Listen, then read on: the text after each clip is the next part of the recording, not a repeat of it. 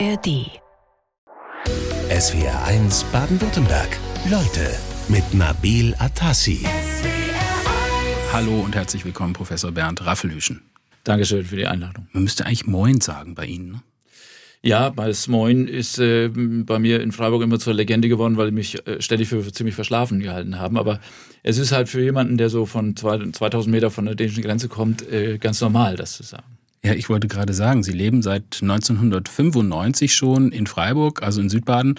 Ähm, wie weit kommt man da mit einem trockenen Moin?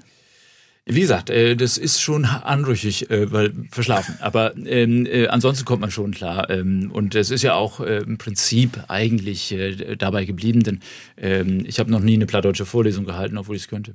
Wie geht's Ihnen? Sehr gut. Können Sie mal was auf Platt sagen? Da kriege ich Falle in Regen ab. Aber da kannst du ja auch verstehen, ja. Das letzte war Friesisch. Reicht mir jetzt für den Augenblick. Vielen Dank. Ähm, Sie sind Wirtschaftswissenschaftler, Volkswirt und äh, ich habe es gesagt, seit 30 Jahren Professor für Finanzwirtschaft äh, an der Albert-Ludwigs-Universität in Freiburg. Äh, sich damit der Rente zu befassen, weil wir sind ja heute beim Rententag hier in SW1 Baden-Württemberg, gehört das dann zwingend dazu? Naja, das ist mein Job. Äh, das ist, ich bin, ich bin halt, äh, äh, sagen wir mal, ähm, ähm äh, Fachmann äh, geworden für diese Fragen und äh, bin das natürlich nicht nur in, in, in Deutschland, sondern ich habe ja auch parallel immer zur Freiburger Professur noch eine norwegische Professur gehabt. In Bergen? In Bergen und ähm, dadurch ist natürlich das Spezialgebiet entstanden der Demografie und dann natürlich der Generationenverträge, sodass ich inzwischen auch das Forschungszentrum Generationenverträge da in Freiburg leite dass sich äh, über alles äh, dann entsprechend äh, forscht, dass letztlich eine Umverteilung zwischen junger und alter Generation mhm. Ähm, analysiert. Wie sind denn Sie dazu gekommen? Also man kann ja als Ökonom auch in eine andere Richtung gehen, aber bei Ihnen ging es in diese Richtung Generationenverträge, ja. äh, Rente, so dass Sie immer wieder auch mit Vorschlägen ähm, aktiv werden, die nicht unumstritten sind. Nehme ich jetzt mal die doppelte Verneinung für. Ähm, wie sind Sie dazu gekommen zu dem Thema? Ist es ein Eigeninteresse gewesen oder wird man da so hingeschubst? Naja, es wird zunächst erstmal war das ein Promotionsthema bei mir. Ich habe also meinen Doktor darüber gemacht, über die Rentenversicherung und deren Finanzierung. Bin dann abgewandert nach äh, Boston äh, und habe dort im Prinzip in so einem Team gearbeitet, die ähm, daran arbeiten, Nachhaltigkeitsanalysen, also fiskalische Nachhaltigkeitsanalysen numerisch zu bestimmen. Also ich bin immer ein sehr mathematischer Ökonom gewesen. Ich bin immer, äh, also ich bin so digitalisiert, dass ich nicht über das Glas streiche und dann funktioniert sondern ich programmiere.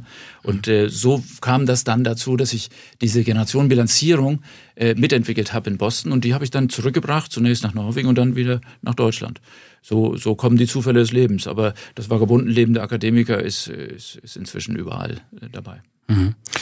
Sie haben selbst mal äh, vor nicht allzu langer Zeit einen Vorschlag gemacht zur Selbstzuzahlung bei Krankenversicherungen, dass also Versicherte zuzahlen sollen. Dann haben Sie sicher auch ganz aktuell die Zeitung gelesen, nämlich CDU-Vize Carsten Linnemann. Äh, der hat vorgeschlagen, man könnte doch ab Oktober steuerfrei Geld zur Rente dazu verdienen. Die CDU nennt das Aktivrente.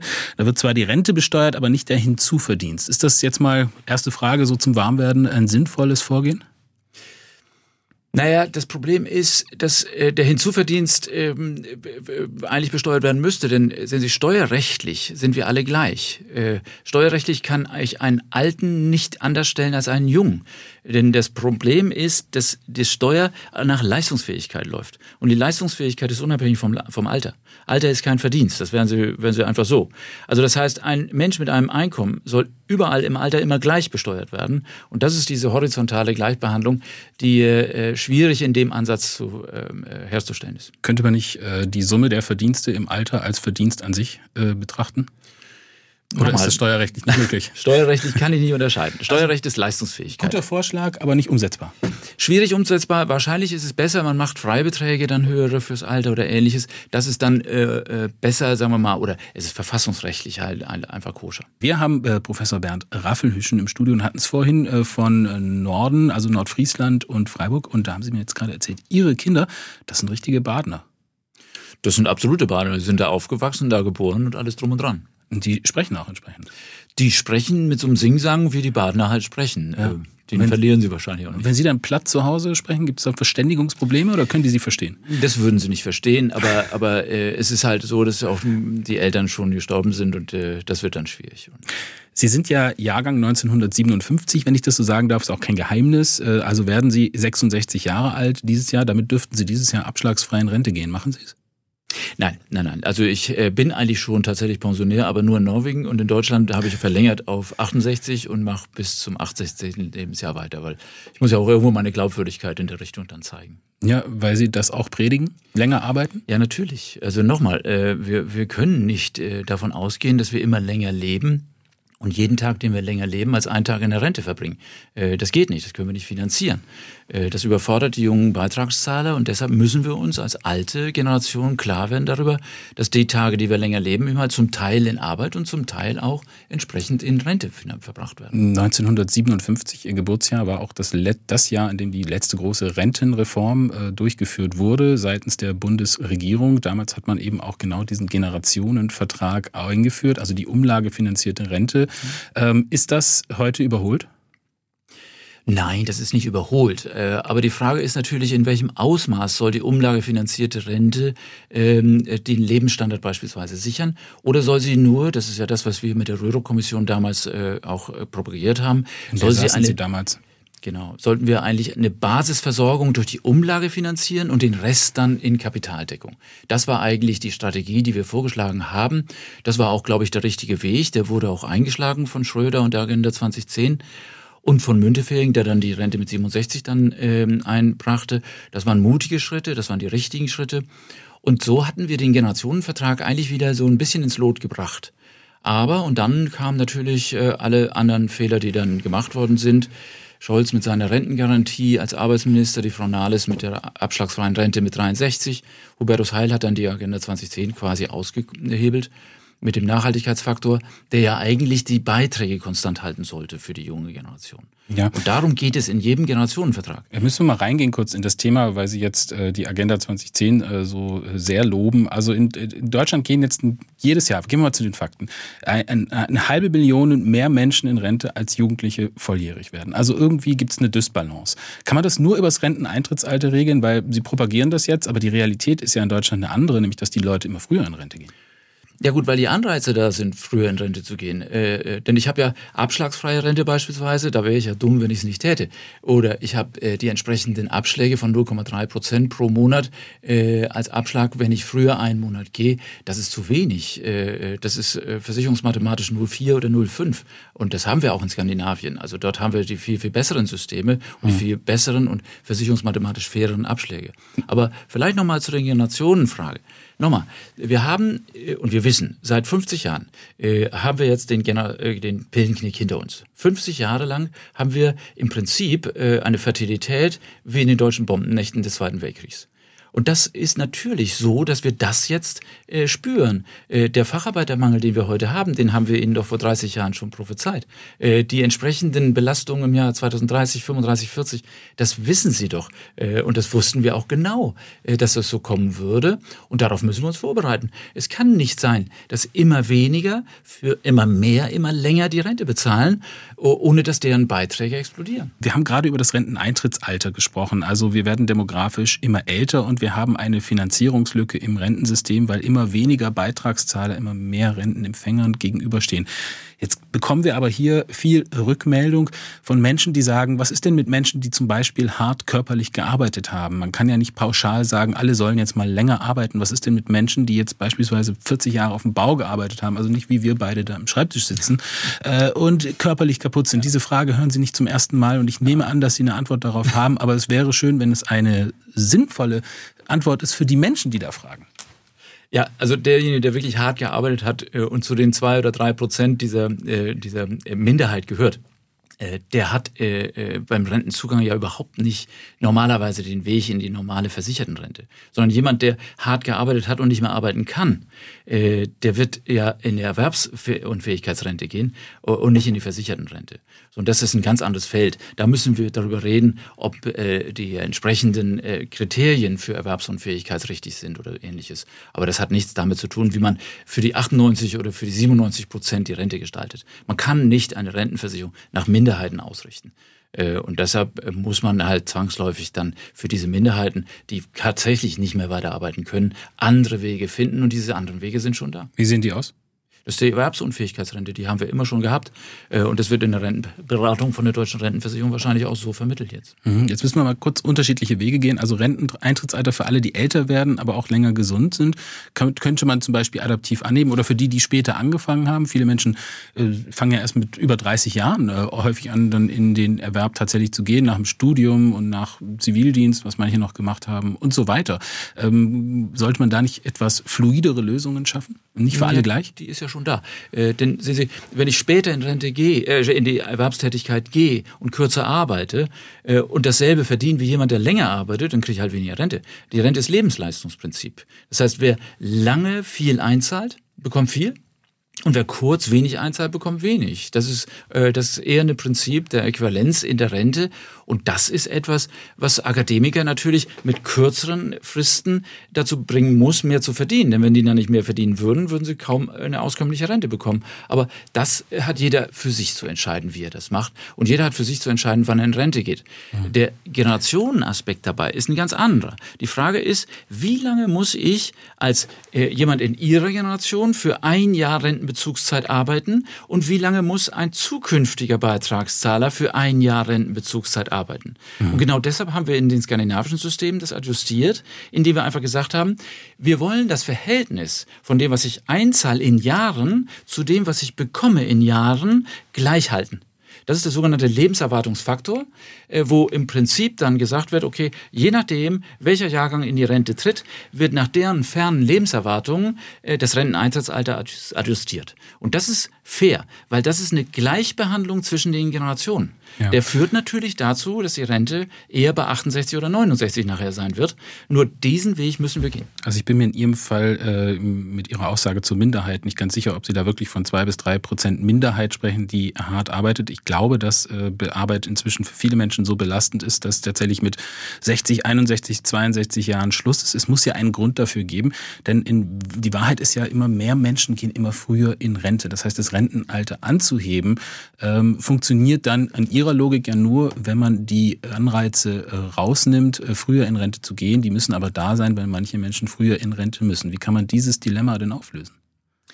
Nun, äh, wenn jemand früher in Rente geht, hat er normalerweise Abschläge auf die Rente. Warum? Weil er eben halt länger in Rente sich befindet. Das ist eine rein versicherungsmathematische äh, Berechnung der Rentenformel. Ähm, und das ist auch fair. Denn äh, nochmal, jemand, der zwei Jahre früher geht, wie das bei der Rente mit 63 von Fronales damals war, der muss ja zwei Jahre länger in Rente auch bleiben.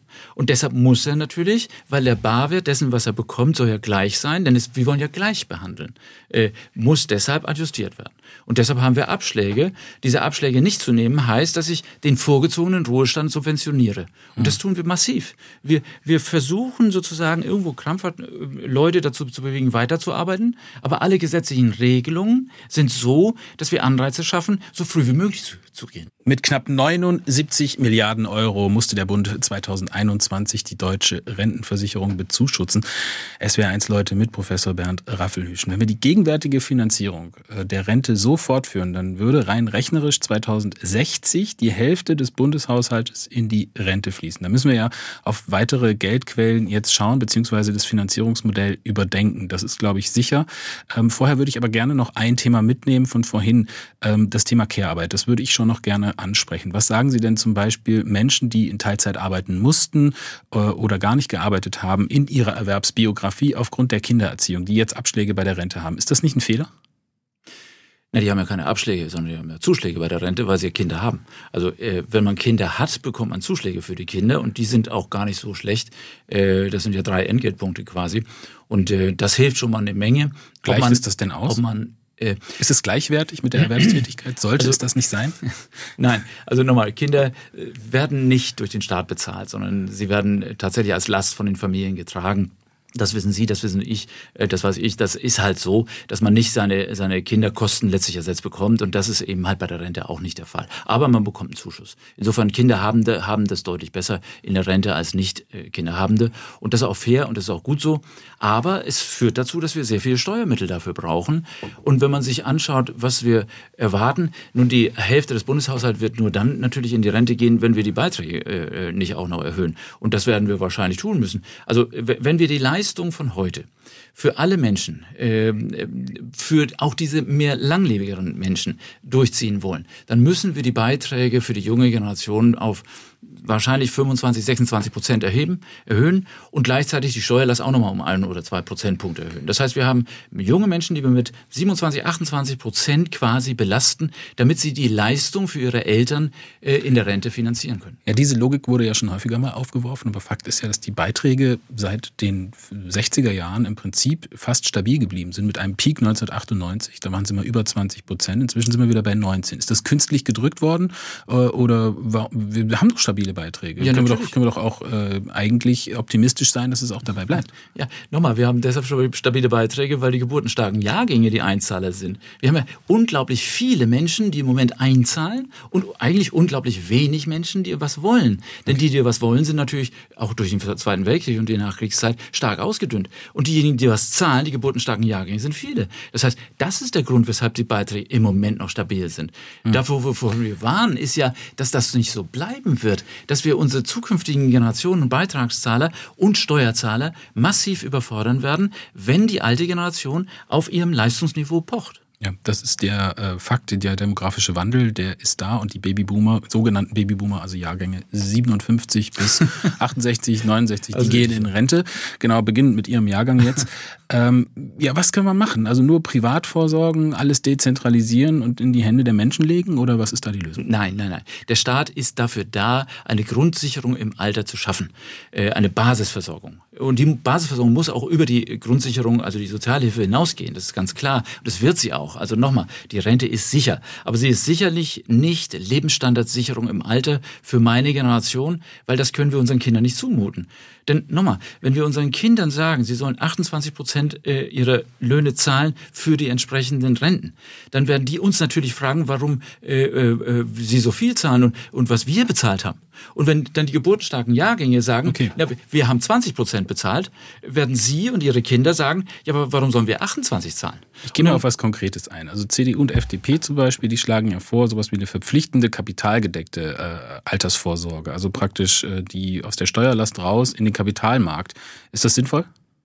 Ja, das wäre sinnvoll gewesen, hätten wir es vor 30 Jahren gemacht, aber das hat ja keiner drauf gehört. Das haben wir in Skandinavien gemacht. Aber, aber nochmal zurück zu der Beitragssituation. Nochmal, äh, wenn wir unseren Kindern sagen, sie müssen 28 Prozent zahlen, wenn die uns fragen, was wir bezahlt haben. Und wenn wir denen sagen 20, dann werden die sagen, ja, das wollen wir auch. Äh, warum sollen wir 28 zahlen? Dann werden wir sagen, ja, weil ihr so, so, so, weil wir halt so viele sind. Wir, wir, die Geburtenstarken, ja, sind viele.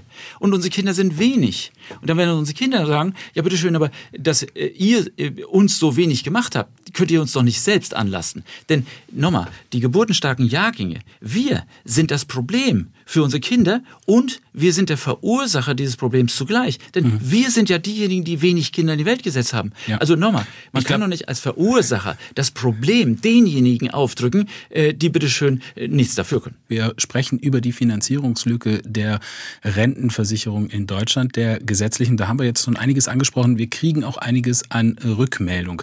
Was müsste man tun, um die Finanzierungslücke zu schließen? Dazu gibt es viele Ideen und die mit Abstand am häufigsten geäußerte Eingabe von unseren Hörerinnen und Hörern ist, warum zahlen nicht alle in die Rentenversicherung ein? Also auch Beamte, auch ähm, äh, jetzt muss ich kurz sagen, Sportler, Manager, Ärzte und so weiter. Also alle, die eben nicht einzahlen. Es sind ja nur zwei Drittel eigentlich, die wirklich in die gesetzliche Rentenversicherung einzahlen. Ja, Herr Raffelüschen, warum nicht? Na, es sind 90 Prozent, die dort einzahlen.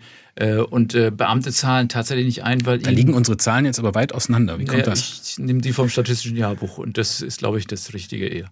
Also 90 Prozent. Wir haben äh, äh, im Grunde genommen, sagen wir mal, äh, Beamte außerhalb, die könnten wir integrieren, aber das würde, würde ich äh, sagen, äh, lassen Sie es lieber.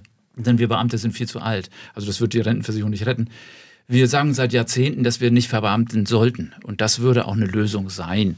Äh, aber nochmal, das sind alles, äh, sagen wir mal, Nebenkriegsschauplätze. Der eigentliche Kriegsschauplatz ist im Prinzip zunächst erstmal, wir müssen das Lebensalter, äh, Le Lebensalter, das Lebensalter anbinden und die Rentenzugänge erhöhen. Dann haben wir aber immer noch einen riesengroßen Finanzierungsbatzen übrig.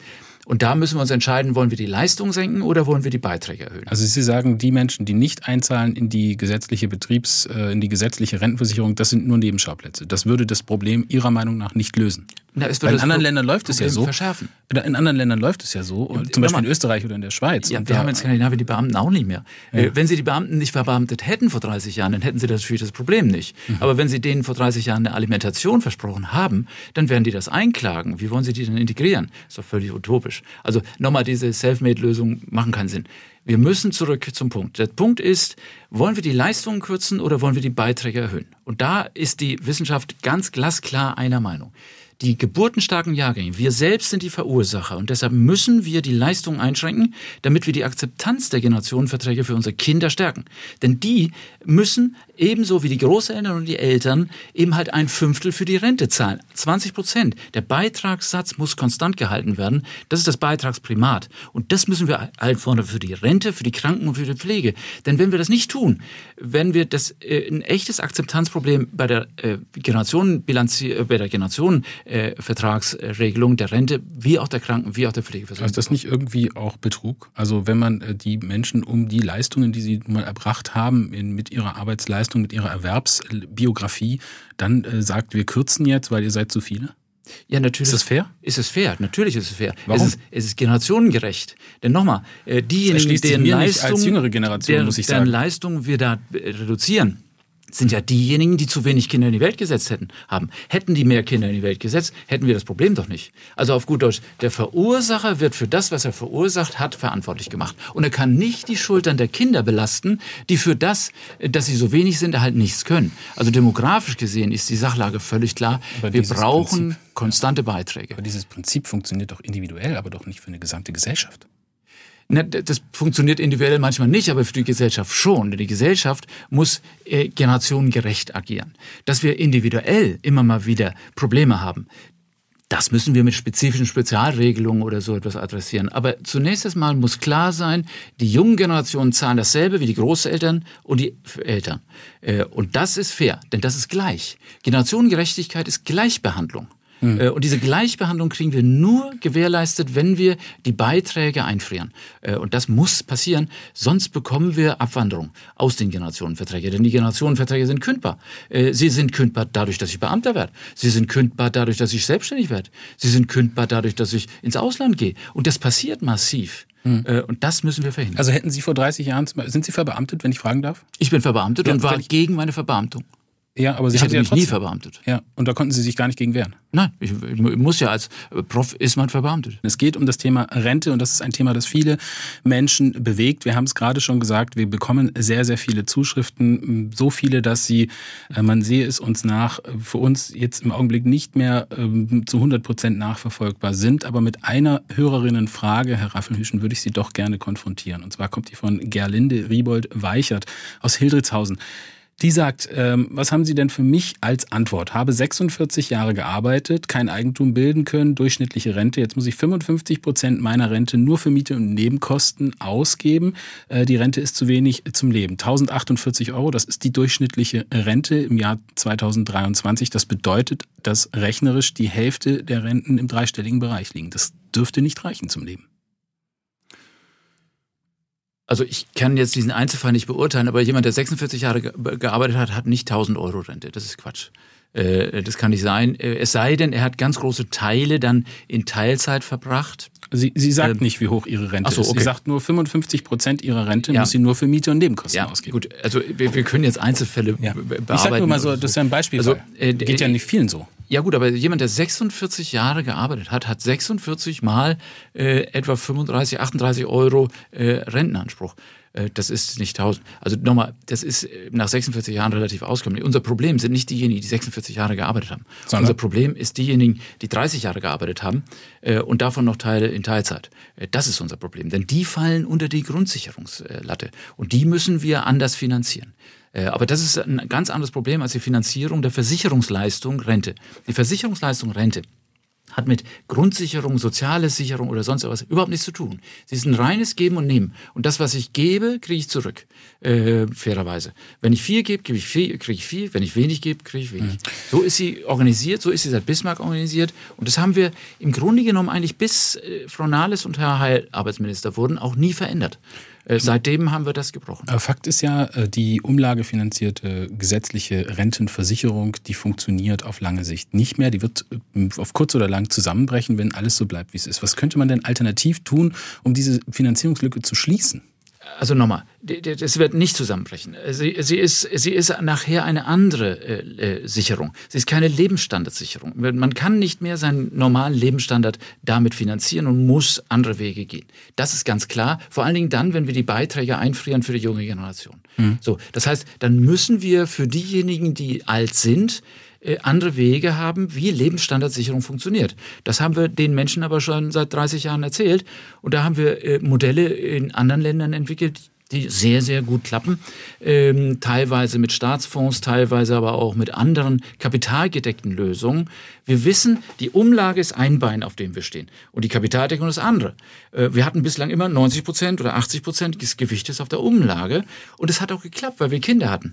Jetzt äh, müssen wir das umschichten in der, in der, in der Gewichtigkeit und etwas aus der Umlage raus in Basisversorgung ja. und die Lebensstandardsicherung dem anderen Bein überlassen. Das Welch, ist der, welches die Bein? Strategie. Welches Bein? Und selbst überlassen, oder was meinen Sie damit? Natürlich, die individuelle kapitalgedeckte Altersvorsorge. Sie kann aber auch durch betriebliche Altersvorsorge passieren. Sie hm. kann aber auch durch Immobilien. 50 Prozent der Menschheit in Deutschland hat Immobilien. Äh, und die haben ein, ein mietfreies Wohnen im Alter, haben also überhaupt ich, kein Problem. Würde ich behaupten, ähm, führt, zu einer, zu, führt wahrscheinlich zu einer Ungleichheit und zu einer Verarmung im Alter, würde ich fast behaupten. Ja, Ungleichheit. Bei vielen der Teilen der Bevölkerung. Aber ich würde gerne, es gibt doch noch Hebel. Was ist denn zum Beispiel mit der Beitragsbemessungsgrenze? Die werfe ich jetzt mal in den Raum. Die liegt aktuell 7.100 Euro in den neuen Bundesländern, 7.3 in den alten Bundesländern. Warum bezieht man nicht höhere Einkommen mehr mit ein?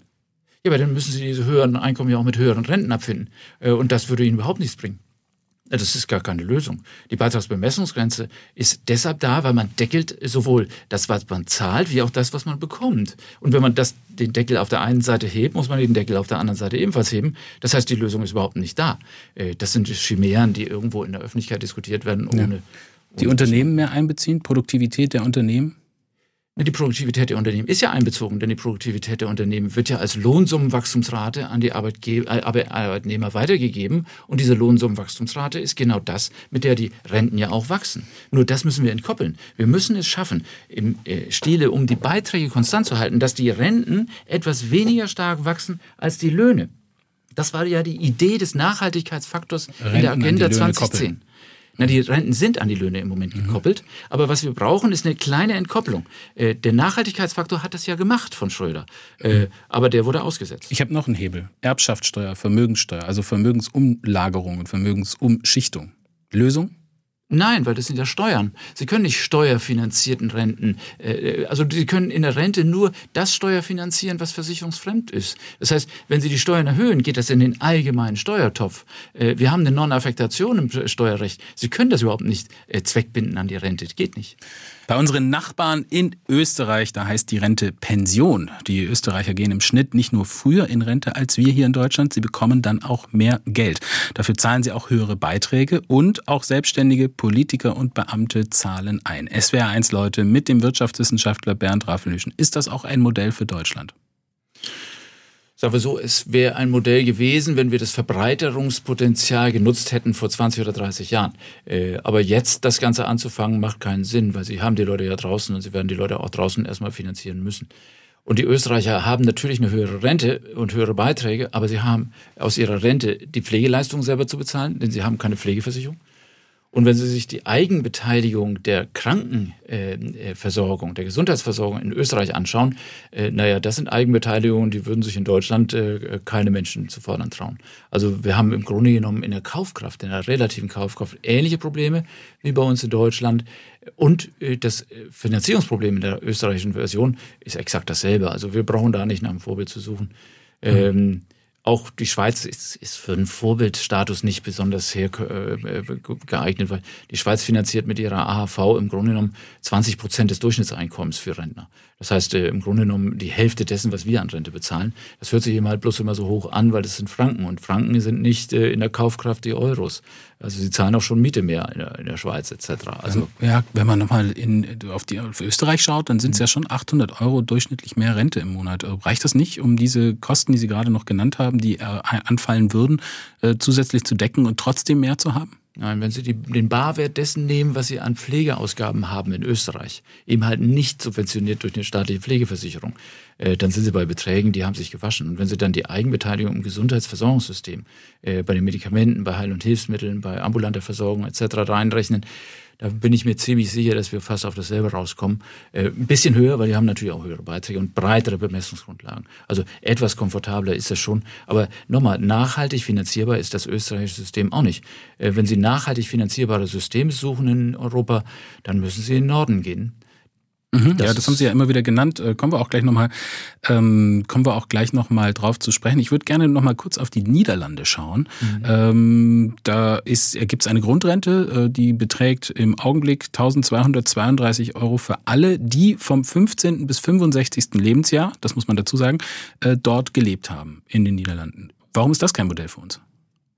Das wäre ein Modell für uns, wenn wir so eine Art äh, äh, Grundrenteneinzug setzen und sagen, okay, wir, wir zahlen sozusagen eine komfortable Grundrente für alle gleich.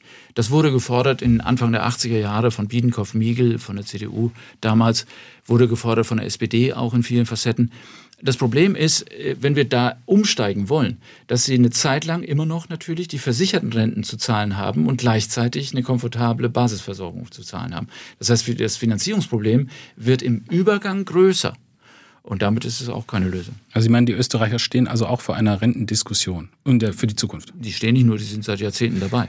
Ähm, Sie sprechen immer wieder die ähm, skandinavischen Länder an. Jetzt fällt mir zum Thema Dänemark zum Beispiel gerade ein oder auch Finnland macht das. Die passen den gesetzlichen Renteneintritt automatisch der Lebenserwartung an. Die CDU will das ja auch bei uns machen. Also äh, vier Monate mehr Lebenserwartung, nee, vier Monate späterer Renteneintritt für ein Jahr Lebenserwartung. Richtiges ja. Modell? Ein völlig richtiges Modell. Äh, das haben wir in Skandinavien, wie gesagt, seit, seit 20 Jahren schon. Und das hätten wir auch einführen müssen, als wir die Rente mit 67 diskutiert haben. Denn dann wäre es schneller gegangen, äh, weil die Lebenserwartung jetzt wird nicht mehr sehr stark steigen. Wir kommen bei diesen äh, Modellen in etwa auf ein, ein Rentenzugangsalter von 68 oder 69 im Jahr 2040 und 60. Das ist so in etwa das. Und das entlastet uns nicht genügend. Wir kommen nicht umhin. Die Beiträge müssen wir einfrieren. Knapp zwei Beitragszahler stehen aktuell einem Rentenempfänger gegenüber. Das könnte sich weiter ändern. 1960 äh, waren das noch vier Beitragszahler auf einen Rentner. 2030 werden es Berechnungen zufolge nur noch 1,5 Beitragszahler sein. Tendenz äh, fallend. Wir haben zu wenig Kinder. Ähm, vorab mal die Frage an Bernd Raffel. Hüschen, ähm, Wirtschaftswissenschaftler von der Uni Freiburg. Wäre es nicht sinnvoll, dann äh, spricht das nicht dafür, Fachkräfte aus dem Ausland hinzuzuziehen? Wir brauchen die Einwanderung ja wegen des Fachkräftemangels und wir brauchen sie dann wohl auch als Beitragszahler. Ja, natürlich. Also da gibt es überhaupt keine Frage. Also wir müssen versuchen, äh, die Zuwanderungsströme so zu lenken, dass sie in den Arbeitsmarkt laufen. Und das ist auch eine Forderung, die die Wissenschaft seit 30 Jahren vorträgt. Also wir müssen unsere Generation, also unsere Jahrgänge auffüllen. Äh, wir müssen natürlich aber auch darauf achten, dass wir diejenigen bekommen, die wir gebrauchen können. Äh, das heißt, Zuwanderung ist ein scharfes Schwert, aber nicht äh, die ungesteuerte, sondern nur die gesteuerte Zuwanderung, so wie Australien, wie Kanada, wie und so weiter und so fort. Das ist nur ein anderes Thema, aber ich habe ja Fachkräfte gesagt. Ja. Ähm, äh, jetzt wir, gucken wir mal auf die junge Generation, also diejenigen, äh, die die Beiträge finanzieren äh, müssen für die Rente. Ähm, wenn man mal auf die Generation Y schaut, für die Generation Z ist es noch ein bisschen früh. Die investiert sehr wenig in die eigene Altersvorsorge. Da gibt es Studien auch dazu, obwohl die Lücke im Renten Rentensystem dort schon sehr wohl bekannt ist äh, und auch bewusst wahrgenommen wird. Äh, warum ist das so? Naja, das ist so ein bisschen so das, das Menschliche. Ich weiß nicht, wie es bei Ihnen ist oder bei mir ist. Genau also in, in, in, in, den jungen Jahren denkt man nicht an diese Geschichte. Und das ist vielleicht auch gar nicht so dösig, weil ähm, äh, vielleicht sollte man sich in jungen Jahren doch eher um seine Ausbildung kümmern, um seine sonst irgendwie äh, Geschichten. Denn nochmal, äh, man braucht für eine Kapitaldeckung äh, äh zur Alterssicherung braucht man 30 Jahre in etwa. Äh, und die hat auch ein 30-Jähriger. Äh, und die hat wahrscheinlich auch ein 65-Jähriger, 35-Jähriger demnächst, weil er vor 65 sowieso gar nicht geht. Und so weiter. Also insofern, das geht schon. Die junge Generation hat eigentlich äh, im Grunde genommen dieses Problem verkannt, weil die meisten in der jungen Generation glauben, äh, sie kriegen nichts in der Rente und sie kriegen äh, und so weiter. Die rechnen schon äh, gar nicht mehr damit. Das ist, das ist natürlich eine Fehlinterpretation, äh, äh, denn deren Problem ist nicht, dass sie wenig in der Rente kriegen. Natürlich kriegen sie eine Rente, sie kriegen die Grundrente, aber deren Problem ist, dass sie massiv mit den Beiträgen überfordert werden, wenn wir sie überfordern.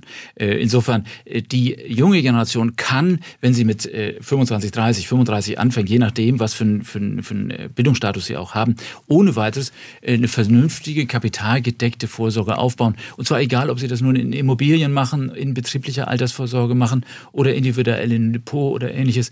Das sei dahingestellt. Also Sie setzen da vollkommen auf die private, eigenverantwortliche Rentenvorsorge private und betriebliche äh, Vorsorge. Ja, das ist, das sind die beiden äh, Facetten, die wir ja auch in allen anderen Ländern haben. Äh, und die beiden müssen wir ausfahren, ähm, stärker betonen, als wir es früher getan haben. Zum Thema Betriebsrente fällt mir an der Stelle noch ein, äh, wird ja viel darüber sich äh, geschimpft, auch, dass die ab 2004 doppelt äh, verbeitragt wird. Äh, der Kanzler hat versprochen, diese Doppelverbeitragung für die Direktversicherten, also für die Betriebsrenten, äh, abzuschaffen. Ist das eine richtige Schlussfolgerung von ihm? Ja, das ist ein sehr, sehr heikles Feld, weil äh, die Doppelversteuerung ist nach dem Korrespondenzprinzip der Besteuerung verboten. Äh, aber die Doppelverbeitragung ist keine Doppelbesteuerung, weil es sind keine Steuern. Es sind ja Leistungs-Gegenleistungsprinzipien dahinter. Also äh, das Feld würde ich jetzt nicht aufreißen, das ist sehr komplex. Okay. Äh, aber wir müssen daran arbeiten. Lassen wir es, weil unsere Sendung natürlich auch schon fortgeschritten ist. Ich würde gerne nochmal auf die Jungen zu sprechen kommen, nochmal mit Zahlen. 37 Prozent der 17- bis 27-Jährigen sparen schon regelmäßig fürs Alter. Also es ist jetzt keine allumfängliche Aussage, dass es keiner macht. Aber knapp 15 Prozent, und das sind ja nicht wenig, die können nichts zur Seite legen, weil sie nichts übrig haben. Ähm, ist diese junge Generation dann letztlich doch von der Altersarmut bedroht? etwas mehr wahrscheinlich als die jetzigen Alten. Äh, denn die jetzigen Alten haben ja mit Altersarmut überhaupt nichts zu tun. Also wir haben, wir haben eine Armutsquote in der Gesamtbevölkerung von circa sieben Prozent, gut sieben Prozent.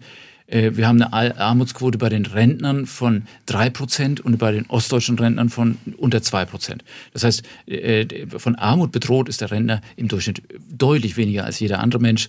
Äh, wenn wir uns anschauen, wer wirklich arm ist in Deutschland, das sind im Wesentlichen alleinstehende Frauen mit Kindern, das sind Niedrigverdiener in Familien, das sind und so weiter, aber keine Rentner. Also dem zweiten also, Teil Ihrer Aussage würden viele zustimmen. Dem ersten Teil, da gäbe es wahrscheinlich einiges an Widersprüchen. Rentner sind nicht von Armut bedroht. Ich würde aber zum Abschluss gerne noch was Positives sagen, Herr Raffelhüschen, weil wir wollen ja mal in die Zukunft schauen. Glauben Sie denn, dass wir das Problem geregelt kriegen? Ja, ich glaube mit Sicherheit, äh, dass das Problem äh, geregelt wird. Entweder machen wir es, indem wir die Beiträge konstant halten, oder unsere Kinder machen es, indem sie uns die Leistung kürzen. Das ist Ihr Schlusswort. Vielen Dank, Professor Bernd Raffelhüschen, für Ihren Besuch in SWR1, Leute. Gerne. SWR1 Baden-Württemberg. Leute, wir nehmen uns die Zeit.